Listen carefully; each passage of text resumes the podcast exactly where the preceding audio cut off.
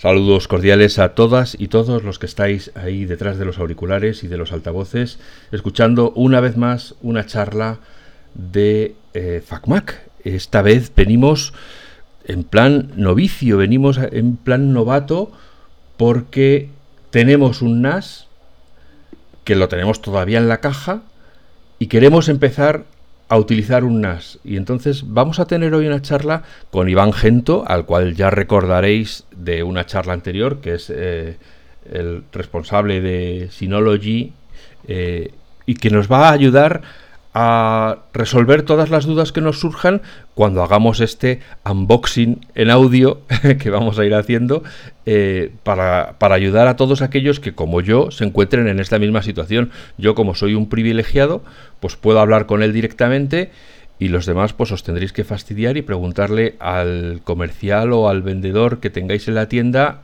Cada vez que os encontréis con una duda tendréis que volver allí a preguntar. Pero mi objeto con esta charla es dejaros muchas dudas resueltas para que eh, cuando cojáis un NAS que vayáis a montarlo, pues ya hayáis escuchado qué es lo que ocurre, ¿no? Iván, buenos días, buenas tardes, buenas noches, bienvenido de nuevo a las charlas, ¿qué tal estás? Hola Alf, encantado de volver a verte de nuevo y de escucharte. Sí, bueno, vamos a ver, estoy aquí con el Synology Disk Station 220 Plus, que luego lo, abrevian como DS220 Plus con un más, que tengo entendido que es eh, un, un NAS doméstico, ¿no? Es para gente que tiene requerimientos básicos que son, pues eso, los de la copia de seguridad de la familia o, poca actividad, ¿no? No está pensado para oficinas o para, o para empresas más grandes. Sí, bueno, realmente puede ser tanto para, mm, para el uso doméstico, que realmente tenemos incluso las opciones más bajas, como es la, unidad, la serie J, que es un poco más básico en cuanto al procesador, el RAM y demás.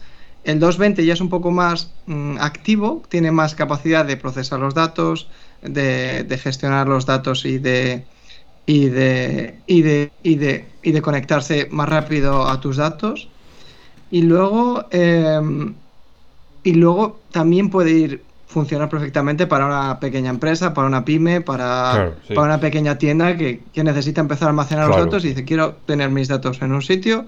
Y un 220 es una buena opción para, para comenzar tanto para usuario doméstico como para, para una pequeña empresa. cuando, he dicho doméstico quería decir familiar y cuando digo familiar quiero decir cuatro personas, cinco personas, eh, cada una pues con su ordenador o con su iPhone o con su tablet o con su tal, que puedan ahí eh, recuperar contenidos de medios o, o, hacer copias de seguridad. A ver, voy a abrir la caja de cartón reciclado Dentro viene envuelto en una fundita de estas de tejido no tejido, lo que es el bicho propiamente hablando. Exacto. Aquí lo voy a sacar. Debería estar aquí añadiendo efectos especiales. Ahora lo voy a poner al lado del micrófono para que os digo cómo deslizo esto. Vale. Y luego tiene en un lado todo lo que es el cableado, que son los bicharracos, pues eso, un cable Ethernet el cable de la fuente de alimentación. Fuente de alimentación. Otro cable Ethernet. Y el cable que va a la corriente, por así, por así decirlo. Y luego hay un sobrecito con tornillitos. De esto supongo que hablaremos después, pero sobrecito con tornillitos. Exacto. Y eso es todo. Eso es todo. Y eso es todo. Así de fácil y sencillo, tampoco tiene mucha pérdida. Y luego vas a encontrar un librillo, no sé si igual mm, no. sé si estará ahí o... Aquí no hay, aquí no hay librillo que valga. No hay nada. pues normalmente encontrarías un librillo eh, que es muy básico para... Exacto, simplemente para la conexión y tal, pero ya te lo voy contando yo y, y así de fácil. vale, que esto, o sea, en el librito lo que hay es eh, las instrucciones para saber dónde va cada cable. Exacto. Bueno, Vamos a ver. Eh, los NAS, deduzco, no, no traen los discos duros puestos. Hay que comprarlos aparte. Exacto. Por norma general, los NAS no, incluyen discos duros, eh, sino que se tiene que comprar aparte. Pero bueno, eh, siempre hay casos, mm, sobre todo si vais a, una tienda online, que, hagan un bundle o una, una, venta con discos duros y de NAS de forma conjunta. Pero normalmente, por norma, eh, Synology provee del dispositivo y luego es el cliente es el, que, el que va a decidir qué discos duros necesita, en función de, de, sus necesidades de almacenamiento, eh, de qué es lo que necesita hacer. igual necesita solo un, un, disco duro en vez de, en vez de dos para empezar, o, igual necesita los dos y puede hacer eh, empezar a hacer el, el, RAID que se dice para proteger eh, los datos y que, y que no se pierdan. Claro, eso es, a eso es a lo que voy. Vale, entonces yo de entrada te tengo que preguntar, ¿para el NAS hay que comprar algún tipo de, disco duro especial? ¿O, eh, vale cualquier disco duro que, yo me encuentre por el mercado? Eh, lo primero que, debes hacer es, eh, por ejemplo, has adquirido un dispositivo de Synology, de Synology, por lo tanto yo te recomendaría ir a la página web de Synology, donde se encuentra donde vas a poder encontrar la lista de compatibilidades de cada dispositivo, ya que cada dispositivo tiene diferentes compatibilidades para, eh, ya sea para extender eh, la memoria RAM eh, o para los discos duros, por ejemplo. Entonces, una vez entras en la página web, vas a ver que tienes diferentes opciones para todas las unidades y buscas discos duros SSD o HD. HHD. Eh, entonces ahí te va a aparecer una lista muy larga de eh, dispositivos que han sido testados por Synology y que realmente te dan una garantía de que esos discos no te van a fallar, de que no vas a comprar un disco normal como compras para un ordenador y, te va a fallar. Y luego te vas a tener diferentes opciones de disco. O sea, eh, tienes mm, discos duros normales, y luego tienes la opción de discos duros, eh, pues también tienes opción de discos duros eh, de ordenador que puedes utilizar. O sea, dentro de esa compatibilidad hay muchos tipos de discos duros que puedes adquirir. Luego yo lo que recomendamos es adquirir discos duros em, compatibles con NAS, que son, por ejemplo, Western Digital tiene discos duros Red, que me parece que son compatibles al 100% con NAS. Entonces, eso te va a permitir eh, estos discos duros van a estar en funcionamiento constantemente. No es lo mismo que un disco duro de un ordenador que, está, mm, lo utilizas durante unas horas, lo apagas y ya está. Eh, un disco duro de un NAS va a estar en, constante funcionamiento prácticamente durante todo el día o día y noche. Entonces, eh, la capacidad de resistencia de lectura y de escritura que tiene es muy alta y va a permitir que el funcionamiento y la vida útil de estos discos duros llegue mucho más lejos. Por eso recomendamos discos duros, eh, discos duros NAS. Que eh, especifique que, son para NAS. Exacto. Yo en esto, a ver si es, yo lo he entendido bien, como una anécdota que suele, que recuerdo que solía contar Albert Lozano, a quien también podéis escuchar en nuestro podcast, en los episodios que estamos haciendo con él, en el que nos cuenta su vida, siempre eh, dice que por eso las bombillas siempre se funden cuando se enciende la luz, porque hay una subida de tensión en ese momento y es las, eh, encendidos y los apagados son los momentos más peligrosos para las máquinas. Entonces entiendo que un disco duro NAS que nunca se para no sufre esos picos de subidas y de bajadas y por lo tanto pues la, la, maquinaria sufre menos. ¿no? Exacto. Luego al final realmente de nada sirve tener un NAS muy potente si realmente los discos que tienes en el interior realmente no rinden a, la medida. Entonces, eh, si te van a fallar al, quinto mes o al tercer mes, eh, pues estás perdido realmente, porque realmente los discos duros también tienen un coste importante en función de cuánto almacenamiento. Y luego al final es en el disco duro donde realmente almacenas tus datos. Claro.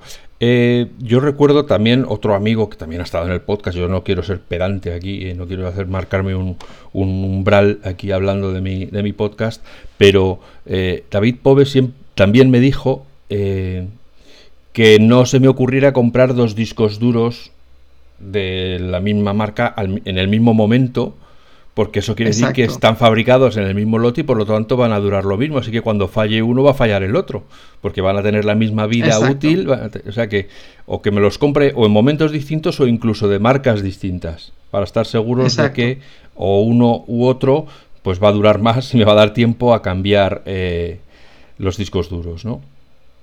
Eso es así. Exacto, no es que siempre van a no es que siempre fallen un disco duro o vayan a fallar, pero realmente, como dices, si compras dos discos duros eh, en el mismo momento, es muy probable que te fallen eh, a la vez.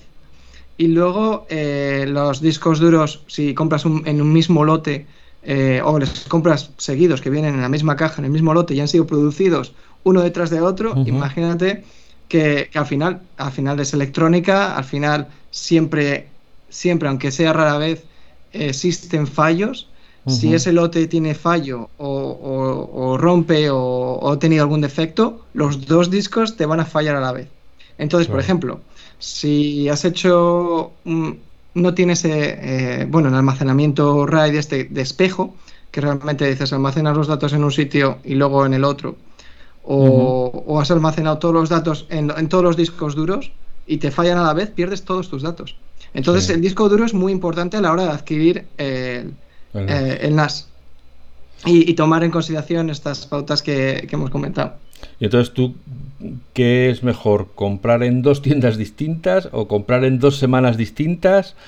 O, porque al final, o sea, para el que va a comprar, es que claro, estamos hablando ya de un nivel que el Juanito que va a comprarse los discos duros para el NAS es que no se le va. O sea, yo tengo la suerte de tener buenos amigos con los cuales he hablado de esto y me han contado esta situación, pero es que a mí no se me. O sea, yo voy a comprar discos duros y me pone cuarto de kilo. O sea, necesito dos discos duros, ponme dos discos duros. Ya está, no, no me voy a parar a pensar más. Entonces, ¿cómo es la buena forma de comprar discos duros? Porque es que es un poco. Porque si vas a una tienda online, te vas a encontrar 100.000 discos duros diferentes, de los cuales el mismo Juanito, como yo, no vas a saber distinguir la H de la B. Porque, porque no. Entonces, ¿qué, pues realmente lo que puedes, puedes elegir es eh, eh, dos discos, puedes elegir o dos marcas distintas, como comentábamos anteriormente, o bueno, si vas físicamente, pues tú mismo de elegir eh, que no sean de la misma serie, porque realmente luego puedes ver dentro del paquete, puedes ver si son de la misma serie o, o vienen de un lote distinto. Y luego en las tiendas online, eh, realmente mm, también puedes preguntar si realmente eh, cuando hacen los lotes eh, mezclan los discos o no, o, realmente venden, los van vendiendo como vas comentando. de, sacándolos de, la caja y ya está, y te los empaquetan. Exacto. Ya. Ya, ya, ya. Vale. Otra duda que me surge. Este, el Synology que yo tengo aquí delante, tiene dos bahías, es decir, admite dos discos duros. ¿Puedo poner en una bahía un SSD y en la otra un disco mecánico o tienen que ser o los dos SSD o los dos mecánicos? Eh, puedes utilizar, eh, igualmente, puedes utilizar un SSD o un H o, disco mecánico, eh, puedes mezclar los dos, pero realmente yo te aconsejo utilizar mm, lo mismo, o sea, el mismo tipo de disco duro. En este caso yo te recomiendo, por ejemplo, más disco mecánico, porque realmente van a ser de, lectura y escritura y de almacenamiento como tal. Y luego el SSD realmente es más para mm, un procesamiento mucho más grande. Por, ejemplo, si tienes un, NAS mucho más potente y, necesitas almacenamiento en caché y todas estas cosas, pues igual eh, es más sencillo eh, que, que incluyas SSD. Pero realmente no vas a aprovechar el potencial de los SSD eh, en, un, en, un, NAS eh, de este tipo que, realmente es para usuario doméstico. Por lo tanto, no te recomendaría igual mm, adquirir un, porque realmente tiene un coste adicional. Sí, claro, Entonces, la eh, diferencia de precio, o sea, la, diferencia de precio entre el megabyte y el, y el euro sale mucho más razonable en discos duros mecánicos, en HHDs, Exacto. Y luego, y luego los el disco mecánico te va a permitir almacenar mucho más que los SSDs. Claro. Entonces, eh, es, yo recomiendo utilizar el disco mecánico eh, para estos casos porque es más seguro, te permite almacenar mucho más datos y, tienes más control sobre, sobre él y te va a costar menos. ¿Hay alguna marca de disco duro que Synology recomiende especialmente? Pues no, realmente trabajamos con diferentes distribuidores como Toshiba, como Seagate, Western Digital. Entonces, todos esos realmente trabajan bien. Siempre recomendamos los que tenemos en la lista de compatibilidad que realmente han sido testados y probados con, con el NAS específico para ver que realmente funcionan eh, perfectamente y que no te van a dar un fallo de forma repentina. Entonces, esos son los que recomendamos. Luego para unidades mucho más business, nosotros ya hemos creado también nuestros discos duros, que realmente son incluso, hemos trabajado con esos discos duros durante años para, garantizar que ese almacenamiento eh, sea seguro, o sea, que realmente no exista pérdida de datos a través del disco duro, sino que, que, va a haber una garantía y una integración entre el NAS y el disco duro. Pero bueno, estos son para niveles más empresariales, donde el riesgo de pérdida de datos es muchísimo más, importante. Eh, exacto. Sí, sí, sí. Bueno, eh, lo que sí recomendáis, supongo, es huir de una marca, vamos a decir, china, que no conoce nadie y que de repente tiene un disco duro barato. Eso. Mm, tú no, Por supuesto. tú no guardarías tu copia de seguridad. No, no te daría mucha seguridad guardar la copia ahí, ¿no? Por supuesto, ahí no, va a haber garantías. Y luego sí que es importante comentar esto, que luego eh, tienes que adquirir disco duro compatible, que realmente la lista es bastante amplia. Eh, pero bueno, eh, si son disco duro chino, da igual de donde sea, pero si está fuera de esa lista de compatibilidades, siempre va a haber un riesgo de que pueda fallarte ese disco duro y además, si tienes tu NAS en garantía y, y necesita, yo que sé, te ha fallado el disco duro o, el de almacenamiento o demás, eh, Synology no te va a dar soporte porque realmente Synology te va diciendo te recomendamos que utilices esto, por lo tanto eh, lo hemos probado y garantizamos que esto va a funcionar. Lo otro ya no te lo garantizamos tanto. Ya, una pregunta, porque yo no tengo el librito ese, por lo tanto no lo puedo saber. Si yo me compro este, el DS220 Plus, en el libro de instrucciones o en alguna otra hoja, ¿me va a venir los discos duros compatibles o eso siempre hay que ir a mirarlo a la web? Siempre hay que ir a mirarlo a la web. Eso no, te va a venir en el, en el librillo, que es muy básico y gráfico, es como un librillo de, de, IKEA eh, de, montaje. Em, pero pero eh, puedes ir a la web y mirarlo. Muy bien. Vamos a ver, conexiones. Eh, este, esta unidad tiene por delante, bueno, tiene una tapa que no se quita y se pone para acceder a los discos duros sin ningún tipo de, tornillo ni nada. Simplemente supongo que hay que. que es para proteger, supongo que no entre polvo y, medianamente cosmética, ¿no? Por, no dejar las, tripas al aire. Eh, las dos cosas, exacto. Es diseño y, y protección de, de, los discos duros y que no entre polvo y, ya está. Vale. Esto en el frontal tiene una serie de LEDs, un puerto USB, un botón que pone C y el botón de encendido y apagado, que eso ya lo digo yo, aunque tiene un simbolito rojo que es el de encendido y apagado porque ese es universal. Vamos a ver. Vamos a repasar los LEDs. Status LAN 1, ¿De acuerdo? LAN 2, Disk 1 y Disk 2 entiendo que lo, que dicen es, eh, tendrán un código de, luces universal para decir si eso está funcionando o si no está funcionando. No sé si tienen un estado intermedio de está dando problemas. ojito. Exacto. Realmente, eh, si no, si hay algún problema, eh, te, o sea, normalmente, si va bien, el LED te va a aparecer en verde. Y si hay algún problema, por ejemplo, el de LAN 1, que tienes, no tienes conectado o no tienes internet eh, te va a aparecer eh, el, estado o el LED en naranja, parpadeando. Y luego, eh, por ejemplo, si un disco te falla, luego tienes el, te, aparece en, la, en los LED disco 1 y disco 2. Si uno de los discos te falla, te va a parpadear, o si no está bien conectado.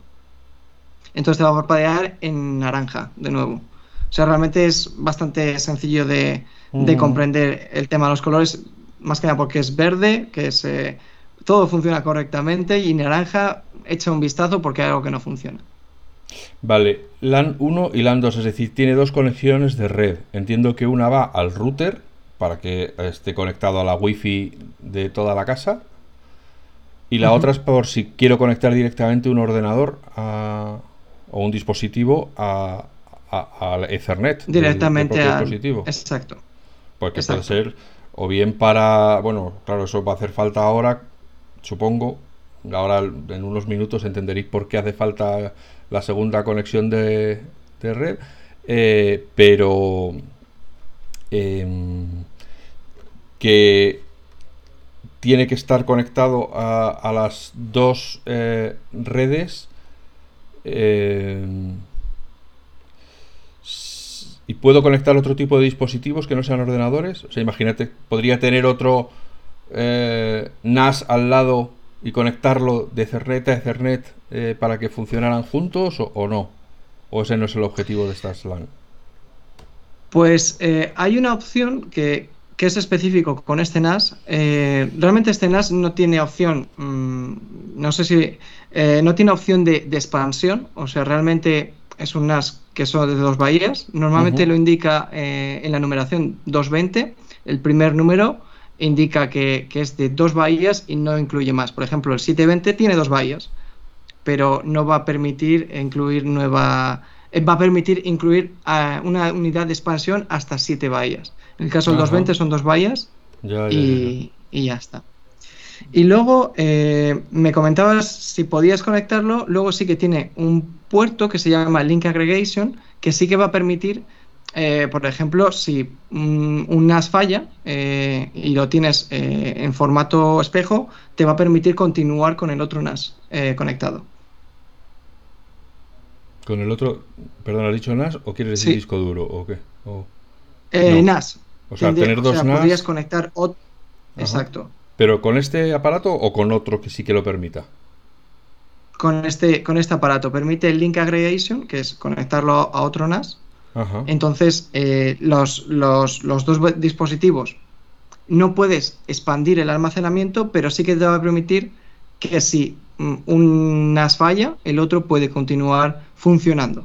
Esto es igual más a nivel, igual para tu hogar, no es tan mm, práctico, pero por ejemplo, para una pequeña empresa, es práctico porque mm, eh, imagínate que tienen que estar funcionando todo el rato y dicen, bueno, pues si falla, este NAS va a continuar eh, rápidamente. Claro, porque nosotros, eh, en la medida en la que hablamos de usuarios domésticos o de, sí, vamos, de cosas privadas, entendemos siempre que vamos a hacer copias de seguridad o que vamos a guardar aquí los grandes archivos, las películas, las fotos, los no sé qué, para que todo el mundo las pueda ver pero en una empresa el servidor de correo puede estar en el NAS o, el almacén puede estar en el, y lo que hacen los ordenadores de la empresa es digamos trabajar contra el NAS recuperando los datos en tiempo real porque todo el mundo está escribiendo y leyendo desde ahí porque eh, así está todo centralizado ¿no? y está actualizado en tiempo real. Exacto.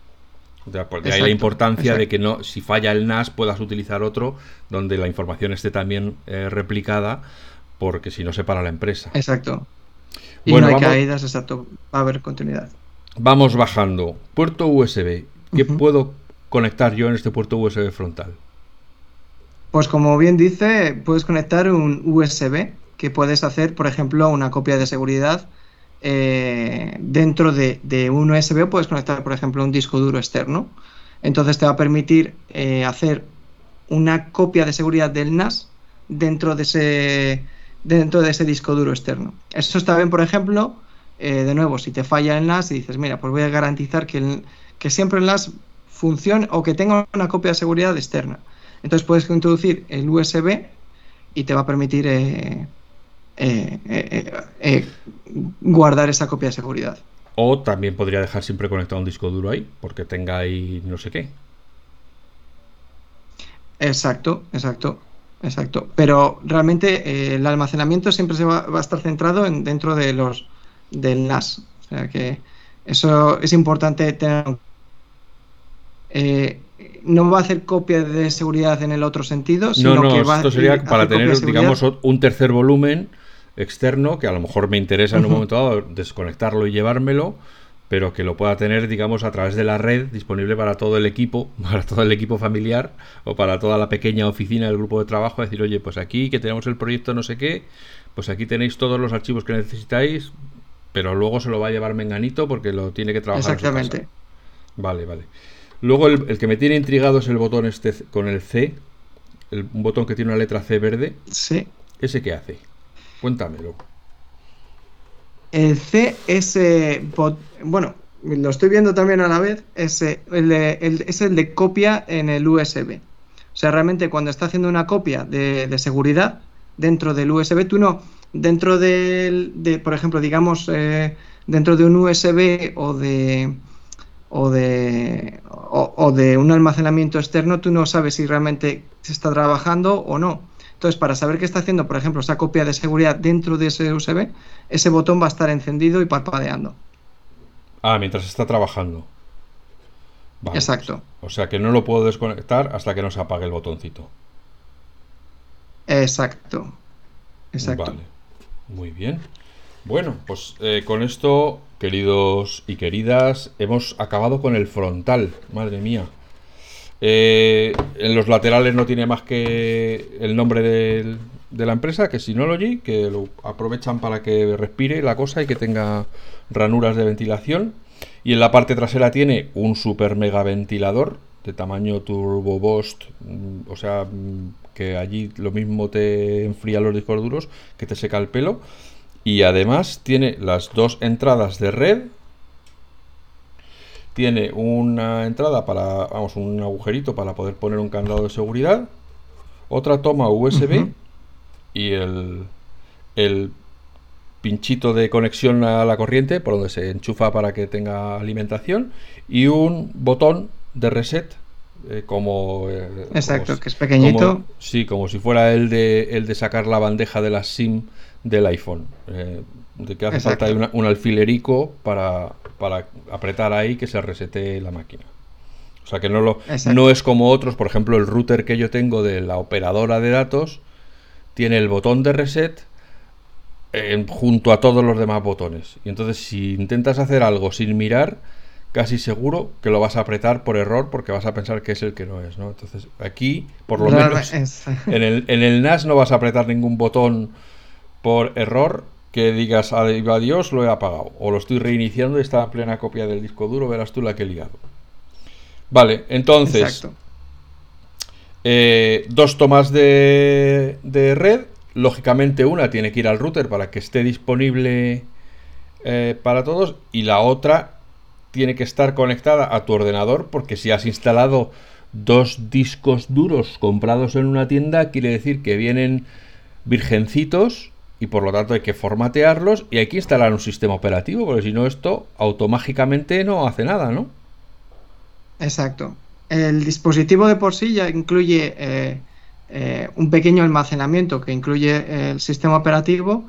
Entonces, cuando tú conectes tu, tu NAS, eh, lo conectes a la, a la red, vas a buscar, puedes descargarte la, el,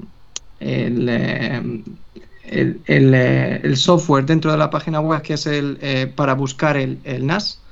Eh, y luego, o luego tienes la opción de buscar el NAS en tu propia red local a través de find.synology.com y ahí te va a aparecer la lista de dispositivos disponibles dentro de tu red local.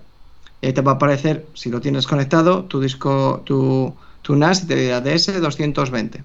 Entonces lo clicas y te va a aparecer una pantalla donde es una pantalla de instalación al uso. Entonces simplemente tienes que seguir los pasos, te va a decir introduce disco duro 1, disco duro 2 y a partir de ahí te va a hacer formatear y te vas a tener diferentes opciones de formateo y, y te va a instalar el sistema operativo dentro de esos discos duros. O sea, que yo me entere y que todos los demás se enteren. ¿Eso hay que hacerlo antes de enchufar los discos duros? Puedes enchufar los discos duros mm, antes de conectarlo o puedes hacerlo cuando te, lo indique la pantalla. Realmente es indiferente. O sea, entonces ahora vamos a, ahora que ya sé lo que me vas a, lo que me has dicho, vamos a repasarlo despacito para que lo podamos entender. Yo tengo esto enchufado y funcionando. Exacto. Eh, tú dices que tengo que ir, vamos a dar por hecho que todo, porque todos nuestros oyentes son inteligentes y tienen un Mac. Si tienen un PC, lo siento, pues que se vayan a otro podcast. Eh, tienen un Mac. Claro, porque es que no vamos a explicar aquí para todos. Y yo tengo una Raspberry, y yo tengo un Linux, y yo... Está por ahí, hombre. Tienen un Mac porque son gente que, lo, que quieren es trabajar y no aprender mecánica. Entonces, tienen que entrar en el menú de... Espérate que me viene una ventana del Finder. En el menú ir... Voy a ver si puedo seguir... A ver, para ver si te lo digo bien, no sé si te lo sabes de memoria. Ir y entonces, conectarse a un servidor sería o ir a la carpeta. Eh, bueno, dentro de, Mac eh, no, estoy al 100%, seguro, pero te puedes descargar dentro de, la página web de Synology. A ver, eh, me voy al navegador, porque esto, o sea, son esas cosas típicas que te las dejan así como medio explicadas, pero no acaban de concretarlo. Sí y, luego la gente se vuelve loca. Oye, que es que no lo encuentro. Pero yo he ido a Synology. A ver, synology.com. Pero puedes ir, sí, eh, a ver si te lo digo de, memoria. Vale, el Synology Web Assistant, que es lo que me decía Iván, en realidad es una página web, o sea, se hace en el navegador eh, que estáis utilizando y es, es un dominio, es find.synology.com y lo que va a hacer es buscar en la red vuestra los sistemas. Por eso, para hacer esto, primero tenéis que tener el NAS conectado, conectado al router para que la red lo pueda encontrar. Si no, como es en mi caso, que lo tengo aquí encima de la mesa, virgen, sin poner los discos duros, sin enchufarlo a la corriente, sin encenderlo, sin nada, lógicamente no va a encontrar nada porque no tengo ningún otro NAS, de, ningún otro dispositivo de Synology. Entonces, tienes dos vías en este caso. Tienes la vía del buscador web, que es eh, a través del http find.synology.com, o luego puedes ir al buscador, a la página web de Synology, al centro de, descargas, y en el centro de descargas seleccionas el dispositivo de ese 220 Plus. Que no me salía, insisto, claro, pero es que no, es que por eso quiero que no que no. Luego tienes no lo digas porque no sale que no sale el 220 Plus, que solo sale el 220 y que... Sí, sí. Sí que, eh, te, sale. Eh, si vas a centro de descargas... Que sí, vale, pero si es que lo acabo de hacer. Selecciona el tipo de producto, NAS. Das a NAS. Selecciona el producto y DS220. DS 220. Hostia, ahora sí sale el Plus. Te juro que antes no estaba. Pero bueno, vale, 220 Plus. Y luego vas a utilidades de escritorio. Actualizar la versión de DSM. A ver, vamos a poner esto para que luego quede organizado. Entonces, si vamos eh, a Synology, al centro de descargas, eh, le decimos que tenemos un NAS y en el cuando te dice que selecciones el producto que tienes, tienes un buscador. Escribes DS220 y te va a ir acortando la lista de dispositivos para encontrar el que necesitas, en mi caso el 220. Y a partir de ahí te salen los resultados. Empieza por la versión del sistema operativo, que es TSM 7.1 serie. Luego tienes utilidades de escritorio. Eso es lo que me estás diciendo, ¿no? El, Synology Assistant. Exacto. Vale, y eso se descarga. Y eso se descarga en tu en tu ordenador, eh, lógicamente. En tu ordenador. Con esto me permitiría hacer eh, hacer eh, la instalación o la configuración sin tener que conectar el NAS al router. Solo tendría que conectar por Ethernet el, o, incluso no sé si por, o por USB o por eh, el, ordenador al, al, Synology, ¿no? o sea, una vez eh, tu ordenador va a estar conectado a través de, Internet o de Ethernet al NAS. Entonces sí, una vez descargas, te va, vas a hacer todos los pasos de, instalación y luego vas a acceder a tu NAS simplemente a través de, la dirección IP de tu, de tu propio NAS. Si estás en la red local. Vale, o sea, al final el NAS tiene que estar conectado al router, te pongas como te pongas. Exacto. Vale, o sea que cuando hemos pasado al principio en el unboxing eh, los dos cables de Ethernet, es porque efectivamente van a hacer falta. Uno va, va, a tener que ir al router y el otro va a tener que ir al, a tu ordenador para poder hacer esto. Exacto. Vale, eh, segundo tema. Este DS220 Plus tiene posibilidad de tarjeta inalámbrica. Eh, tarjeta inalámbrica. Sí, que pudiera conectarse sin estar conectado por Ethernet una vez que esté configurado. Que no hiciera falta tener un cable Ethernet, sino que estuviera conectado por Wi-Fi como un eh, dispositivo más al router. No, este dispositivo no, incluye esa opción, eh, pero sí que otras unidades más avanzadas sí que, sí que la incluye. ¿Y, le podría poner eh, a lo mejor algo externo que le hiciera de, de conexión inalámbrica o tampoco no se enteraría? No, yo creo que tienes que conectarlo sí o sí al, al router. Por Ethernet, vale, muy bien. Eh, vale, entonces esto vamos a suponer que ya hemos hecho todo lo que nos pedía el, Web Assistant, la utilidad para configurarlo. Tengo que descargar el sistema operativo, presumo. El sistema operativo, una vez sigas los pasos de instalación, se va a instalar dentro de los discos duros que ya tengas dentro del, del NAS. Ya no tengo que hacer nada. O sea, es, o sea, no, realmente una vez accedas a, Finder, encuentres tu NAS, eh, clicas en el NAS que tienes en tu red local y ya te va a aparecer todo, todos los pasos de preinstalación del propio NAS y uno de los primeros pasos es el de instalación del, sistema operativo. Y una vez eh, se instala el sistema operativo, te va a decir, esta es tu dirección IP. Eh, bueno, te va a decir qué credenciales quieres, tu nombre de usuario, tu, contraseña. Y una vez tengas eso, te va a decir, esta es tu dirección IP y a través del buscador vas a poder siempre acceder al NAS a través de la dirección IP. O vas a tener la opción alternativa de acceder a través de Quick Connect, que es como una página web donde se encuentra alojado eh, el NAS y puedes acceder de forma remota. Entonces, tu nombre de usuario, por ejemplo, si se llama Alf, igual es alf.quickconnect.com. Entonces, a través de eso, si te encuentras mañana en, otro sitio de España o en otro sitio de vacaciones y dices, voy a ver, eh, voy a actualizar el sistema operativo. Entonces, como no te encuentras en tu red local, no puedes hacer a través del IP, pero puedes hacer a través de Quick Connect. Entonces, serían los mismos pasos. Utilizas ese, ese, link y luego te pedirá la contraseña y el nombre de usuario y ya accedes a tu NAS como si accedes desde, desde dentro de, de tu red local. Y no me dirá, como siempre me dicen, ese nombre ya está ocupado.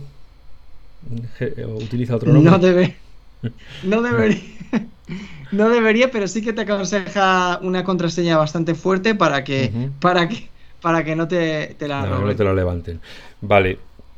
Eh, vamos a hablar de los discos duros un poquito más. vamos, no de los discos duros, sino de la configuración. Me imagino que tú recomiendas eh, que se configuren en RAID de espejo, que, que un o sea, tener un disco pues duro eh, que haga copia de seguridad en el otro disco duro para tener un respaldo del respaldo. Eso va a depender mucho de, las necesidades y de, y de los riesgos que, también queramos tomar. O sea, va a ser muy en función de, todo eso. Por ejemplo, si quieres ahorrar en costes y tener un almacenamiento máximo, pues igual no te recomiendo RAID. Eh, el RAID 1. Igual te recomiendo el, tipo RAID Basic o el GBOD, que básicamente te permite almacenar al máximo tus archivos. Y luego puedes igual hacer una copia de seguridad externa de forma constante. Y esto te va a permitir, pues eso, maximizar. Si dices, tengo un disco duro de 4 terabytes y otro disco duro de 2 terabytes, vas a tener espacio de almacenamiento de 6 terabytes. Con RAID 1 te te va a dar más seguridad. Eso, eso es verdad, porque si realmente un disco te falla, el otro disco te va a permitir eh, que, los datos no se pierdan. Eh, la desventaja de esto es que no vas a tener el máximo espacio de almacenamiento que, dispones. Eh, si, tienes dos discos de 2 terabytes, solo vas a tener espacio de almacenamiento de 2 terabytes, porque en el otro disco duro se van a hacer, se van a replicar todos los datos. Entonces tu límite va a estar en dos, en dos teras. Ya. Y, luego, bueno. Eh, A mí es que me, ya te digo, eso de, tener dos discos duros y que los datos se vayan copiando de los dos discos duros, a mí me parece que es el preludio a una catástrofe anunciada. Porque cualquier problema con cualquiera de los dos discos duros te deja sin nada. O sea, es que te deja inutilizadas las dos copias. bueno, a lo mejor eventualmente si estás en un proyecto muy gordo que vas a necesitar mucho temporalmente, podrías hacerlo y aún así automáticamente yo configuraría otro dispositivo donde se hiciera la copia de seguridad, porque es que, yo que sé, que caiga un rayo, cosas que no están en tu en, falta de pericia tuya, no es un problema tuyo, sino que las catástrofes ocurren y de repente por lo que sea hay una subida de tensión o yo que sé, una inundación o unos hacen una obra en otro piso y de repente organizan un cortocircuito de la ley, yo qué sé, cosas que dices, uy, pues es que esto nunca ha pasado, pues ya, pero al que le ha pasado, eh, pues está igual de jodido que si pasara siempre. exacto, lo bueno es que te permite hacer ese tipo de cosas, que, que unas tienes diferentes opciones eh, para, para que tus datos prácticamente no se pierdan, o sea que realmente si dices, mira, voy a hacer copia de seguridad de mis datos, voy a hacer, eh, eh, para los discos duros voy a hacer un RAID 1. Entonces, las posibilidades de que, de que tus datos se pierdan se, se van reduciendo al máximo. Y eso es la, gran ventaja de que te permite un NAS, que, realmente tú, tienes eh, esa capacidad de decisión para decir, quiero los datos mucho más seguros, menos seguros, quiero más almacenamiento, quiero menos almacenamiento y, eso te va a permitir tener la libertad completa de, gestionarlos. Supongo que eh, llegado el caso puedo sacar solo uno de los discos duros y meter uno nuevo. Eh, o, es como los neumáticos de los coches y tengo que cambiar los dos a la vez. No, no, no, no. Eh, simplemente con cambiando un disco duro, al menos en este tipo de configuraciones, en la básica, o en RAID 1, eh, simplemente cambiando uno a uno eh, sin ningún problema. Vale. Y no te he preguntado, en el puerto USB que hay detrás, ahí que, es, que se puede conectar. Hay un puerto USB junto a las dos tomas de, de, Ethernet. Debajo hay otro puerto USB justo encima de la conexión de corriente. Ahí también puedo tener enchufado un disco duro para que esté ahí. Exacto. Exacto, es, la misma opción que, el frontal. Eh, te permite tener conectado un, disco duro o conectar tu ordenador directamente eh, ahí. O, exacto. Vale, y volviendo, ya después, esto ha sido un paréntesis que me, que me acuerdo ahora. Eh, cuando yo cambio uno de los dos discos duros, automáticamente se configura él para mantener la misma organización que tenía, RAID 1 o lo que fuera, o tengo que volver otra vez al, a, a marcarlo, qué es lo que quiero que se haga. Y se empieza a hacer la copia automáticamente para... Eh, realmente tienes una de las ventajas también de estos NAS es que tienes la opción del cambio en caliente, se llama. Entonces realmente tú es como cambio de un neumático, realmente sacas un, metes otro y, va a continuar funcionando eh, eh, al 100%. Pero automáticamente va a empezar a hacer la copia en el nuevo también, o sea, va a empezar a, Exacto. a tener, a duplicar todo en el nuevo sin que yo tenga que hacer nada. Exacto. Lo único que eh, tienes que mirar que, los datos que, has quitado de uno no van a estar disponibles eh, porque tienes el disco duro vacío realmente. Vale.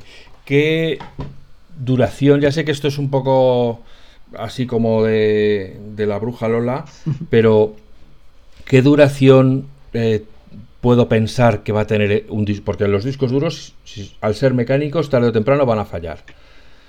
Pero puedo pensar que me van a durar dos años, o que me van a durar cinco, o que me van a durar diez.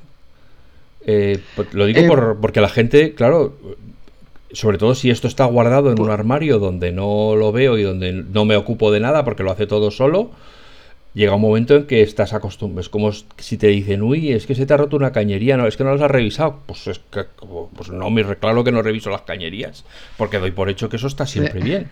Entonces, por tener algún tipo de bandera mental de decir, oye, he puesto esto, mm, a los dos años mm, ya tienes que empezar a pensar que tienes que comprar otros. Como los neumáticos, mm, así igualmente, a 8 kilómetros. Va, a depender mucho, para, por ejemplo, para un usuario doméstico donde no estás haciendo un uso constante, eh, como por ejemplo puede ser una empresa, donde realmente están trabajando realmente desde el NAS o haciendo copias de seguridad constantes todo el día, eh, se puede presumir que el disco duro va a durar más porque vas a tener menos escritura y menos lectura que si fueras una empresa. Entonces eso varía mucho en función del uso que se le dé. Si realmente estás haciendo un, gran uso, el disco duro eh, pues tendrá una duración menor. Eh, y, si, y si realmente haces un uso normal, pues te puede durar igual, tranquilamente, igual 7 años o 5 años. Vale. Vale, vale. Eh, realmente, además, esto es una cosa interesante porque el proveedor también a veces eh, da esa información. Si, si, buscas a través de Internet los discos duros que vas a adquirir, puedes encontrar eh, la duración media de esos discos duros y luego te pone un ejemplo. En función de, de este uso, este uso y este uso, la duración mm. media va a ser de, de estos años. Vale, el sistema operativo de Synology tiene algún tipo de utilidad de salud del disco duro? ¿Te avisa si dice, oye, esto está empezando, empiezo a notar cosas raras? Eh, sí, eh, tiene una función. Em, déjame que recuerde cómo se llama. Se llama Active Insight, que te va a permitir eh, que, bueno, aparte de que dentro del monitor de, discos duros vas a saber si hay algún fallo en el disco duro y cómo solucionarlo. Y luego también tienes a través de Active Insight te va a hacer una predicción de, en función del uso, que es lo que me, ahora que me estabas preguntando, cuánto tiempo te, va a durar. O dices, mira, eh, igual te dice, eh, te va a durar hasta tres años o dos años en función de esto. O te va a anticipar cuando el disco duro te, pueda fallar. Entonces te, te, va a dar un aviso, esto a través de Active Insight. Y a través del monitor de, de los discos duros puedes ver cuál es el estado actual de los discos duros y si hay ningún problema solucionarlo. ¿Es una especie de utilidad que yo tengo que consultar o es algo que yo marco y digo avísame cuando esto esté dando problemas? Eh, puedes, puedes marcarlo, puedes eh, crear una alerta eh, para saber si algo ocurre, por ejemplo, que te llegue, yo lo tengo configurado, por ejemplo, que me llegue al email. Entonces, si hay algún error en el disco duro, automáticamente me llega un mensaje en el email y me dice, tu disco duro o número no sé cuántos está dando fallos o ha fallado. Entonces yo ya, yo ya sé o, mm, cómo, solucionarlo o qué tengo que hacer, qué tengo que entrar y, buscar la solución para ello. Ya, ya, ya. Bueno, nos faltaba del principio hablar el sobrecito con tornillos que viene aquí, muy pequeñitos. Supongo que son para sujetar los discos duros. ¿O para qué? Exacto. Para, realmente cuando tú sacas, eh, son como unas bandejas. Eh, cuando tú sacas el. Antes de, de, meter los discos duros, es una bandeja. Y dentro de esa bandeja tú vas a colocar el, disco duro y tiene diferentes agujeros que te va a permitir en el disco duro eh, atornillarlos a la bandeja y meterlos sin, sin que se sin que se mueva el disco duro sin problema, porque también eh, existen vibraciones. O sea, aunque sean mínimas, eh, existen vibraciones y movimientos dentro, dentro del... es como un ordenador, entonces puede, puede que, se, que se desajuste, se mueva y se desconecte. Entonces, para garantizar que no se mueva, eh, están esos tornillitos. Vale, vale. Muy bien. Bueno, Iván, pues no sé si hay algo más que yo me haya dejado. Porque ya yo creo que le hemos dado vuelta y media al... Al dispositivo. por lo menos para instalarlo, ¿no? Sí, por lo menos ya me acerco a la tienda sabiendo lo que tengo que pedir. Y sin... Me, tiene un poco descontrolado esta tapa sin... Sin una forma clara de cómo sujetarla porque como puedes ver, porque, eh, para los que solo lo estáis oyendo. Que se, que, se, que se pegan, son como gomitas, ¿no? Se, sí, que se juntan y queda. Pero no tiene una ubicación clara de dónde se pone. Vale, ya lo he encontrado. Bueno, pues eso.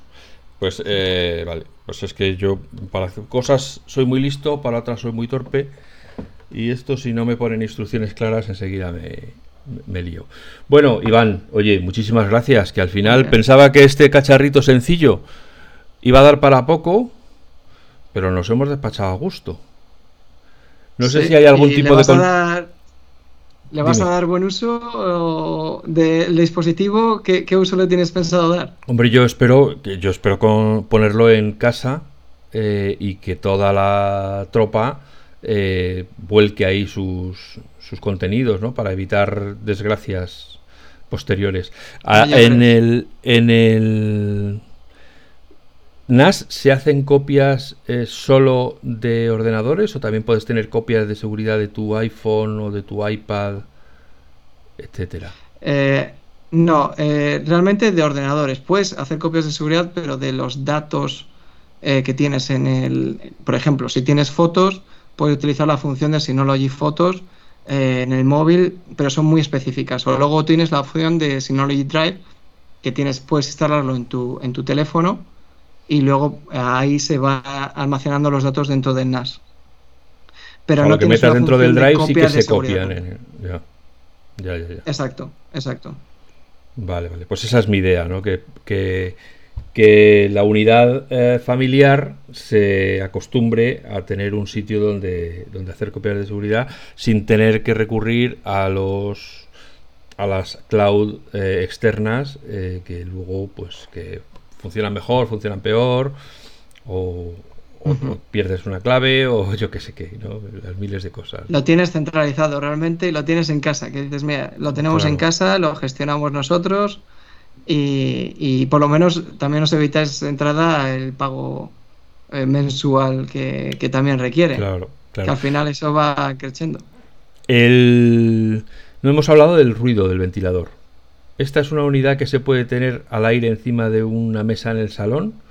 ¿O al final eh, te va a acabar diciendo alguien, oye, eso apágalo porque es que yo no tengo por qué aguantar eh, el sonido del ventilador? Pues realmente es, bastante silencioso. Realmente es bastante silencioso. Yo tengo una unidad en casa, en mi habitación, em, eh, de, de ese 920 Plus y, tiene dos ventiladores. según lo que me has contado, permite hasta nueve bahías. ¡Qué bestia! Eh, sí, sí, exacto. Incluye cuatro y luego puedes incluir hasta nueve. Entonces, eh, sí que mm, evidentemente notas cuando se enciende, porque yo lo tengo eh, instalado de tal manera de que por la noche lo tengo apagado, porque no lo doy uso. Entonces, automáticamente se me enciende a las ocho y media de la mañana. Entonces, a las ocho y media me emite un, un pitido y sí que eh, se nota que al encendido hace un uso mayor de los ventiladores. Pero luego, una vez eh, ya está encendido el dispositivo, eh, cero ruido. O sea, se, puede programar como el ordenador el apagado automático y el encendido automático. Exacto, exacto. No tienes por qué preocuparte de encenderlo o apagarlo, lo mismo que las copias de seguridad. Puedes hacerlo de forma automática y una vez lo tengas te desentiendes. Ah, ok, vale, vale, eso sí está bien, porque claro, si esto está en el salón eh, y por ejemplo llegamos al salón a las 8 de la tarde, ¿se puede también decir eh, enciéndete solo de lunes a viernes y no te enciendas ni el sábado ni el domingo para que no... Ya. Para que no moleste, exacto. Sí, ya, ya, ya. Y cuando se apaga... Exacto, la única... Está apagado completamente, no deja ningún pilotito encendido, ni parpadea nada, ni nada, ¿no? está apagado, apagado. Igual tiene un mínimo de mantenimiento para, para tener la, la coordenada de volver a encenderlo, pero eh, está apagado, apagado. Evidentemente, eh, si quieres encenderlo, esto, la, la, desventaja de esto es si te encuentras fuera de casa, estás de vacaciones y tienes esto instalado y dices, eh, lo tienes a las 8 de la mañana para encender y necesitas acceder a ello a las 7, no vas a poder porque para encenderlo necesitas darle al botón. Entonces, esa es la, la complicación que puede incluir eh, tenerlo apagado o encendido. Si, si, necesitas acceder a él a, otras horas distintas. Pero una vez que esté encendido en remoto, ¿yo puedo cambiar esos parámetros? Una vez esté encendido, tú puedes cambiar esos parámetros perfectamente, sí. Exacto. Vale. Bueno, como bien he contado al principio, este es el principio, valga la redundancia, la repugnancia, eh, de un camino de empezar a utilizar un NAS y para esta primera charla pues he llamado a Iván. Él se cree, porque es así de natural optimista, que solo le voy a llamar esta vez, pero no. O sea, va a tener que pasar por aquí más veces porque llegaré a obstáculos y llegaré a dudas en las cuales en vez de ponerme a buscar por ingentes páginas en inglés y soluciones de usuarios, preferiré llamarle a él, que seguro que lo explica mejor y de primera mano. A vosotros. No hay problema. Espero que sea una buena relación duradera. Eso eh, puedas contactarnos. que, no acabe saliendo el NAS por la ventana. ¿no? Exacto. Bueno, a todos y todas las que estáis ahí escuchando, espero que este primer atisbo a, cómo configurar vuestro NAS desde de verdad el que no sabe nada de nada os haya parecido interesante. Esperamos encontraros de nuevo eh, muy pronto, como siempre, que seáis felices, que seáis buenas personas y aquí nos encontraréis para cualquier cosa que queráis que tratemos.